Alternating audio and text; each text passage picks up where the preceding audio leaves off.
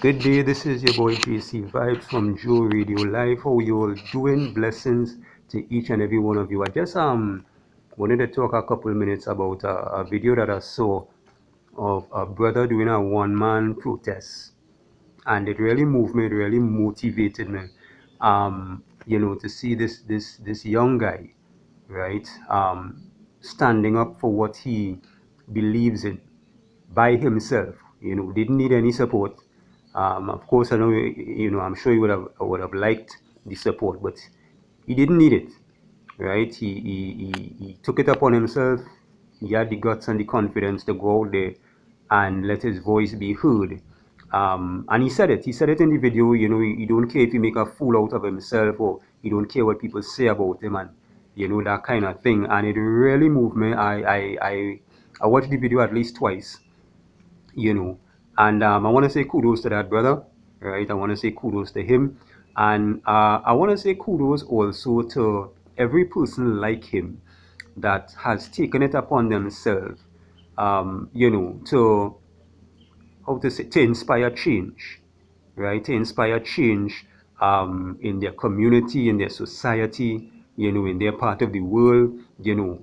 Um, kudos to you if you are one of those people, if you know people like that, you know, um, you know, the Bible say, you know, give honor to whom honor is due, right?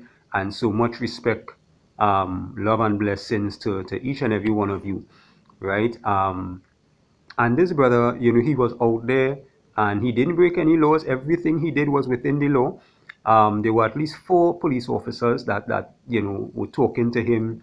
Um, uh, seemed to me like they were trying to find some kind of reason to arrest him um, on on at least two occasions, you know, they, they, they, they touch him and he tell he told them, you know, don't touch me, you know, and he knew his rights and and you know that brings me to my second point, right? That really and truly brings me to my second point because what I have recognized not only from watching his video but from watching other videos of um, of some police officers who seem to abuse their authority and seem to play on the fact that some people don't know their rights right um, we really have to educate ourselves out here um, and you know really be aware of certain things and vigilant.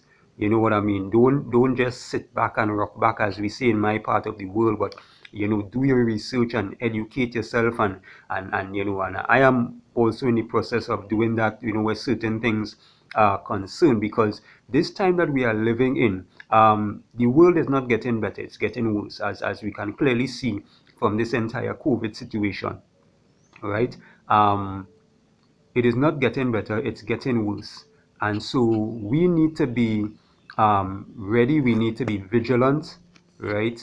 Um, you know, we also need to unite, right? Unity is, is, is key and it is very important. And, and, and some people, because they know that unity is strength, they are trying to divide, um, you know, by different ways. They are using different tactics and stuff like that. And and, and that brings me to something. Um, this thing where, where you know police officers say, and I'm not and I'm not bashing police officers, right? They are good officers and kudos to them as well, right? That are, are maintaining their integrity, carrying out their duties within the law, not abusing their authority, and all these different things, right? Um, but there are also corrupt officers. There are vindictive officers. There are officers that you know, because of their position, you know, they, they, they, they, feel that they could bully anybody, take advantage, especially if they recognize that you don't know your rights and stuff like that. Because that was one of the things with this brother.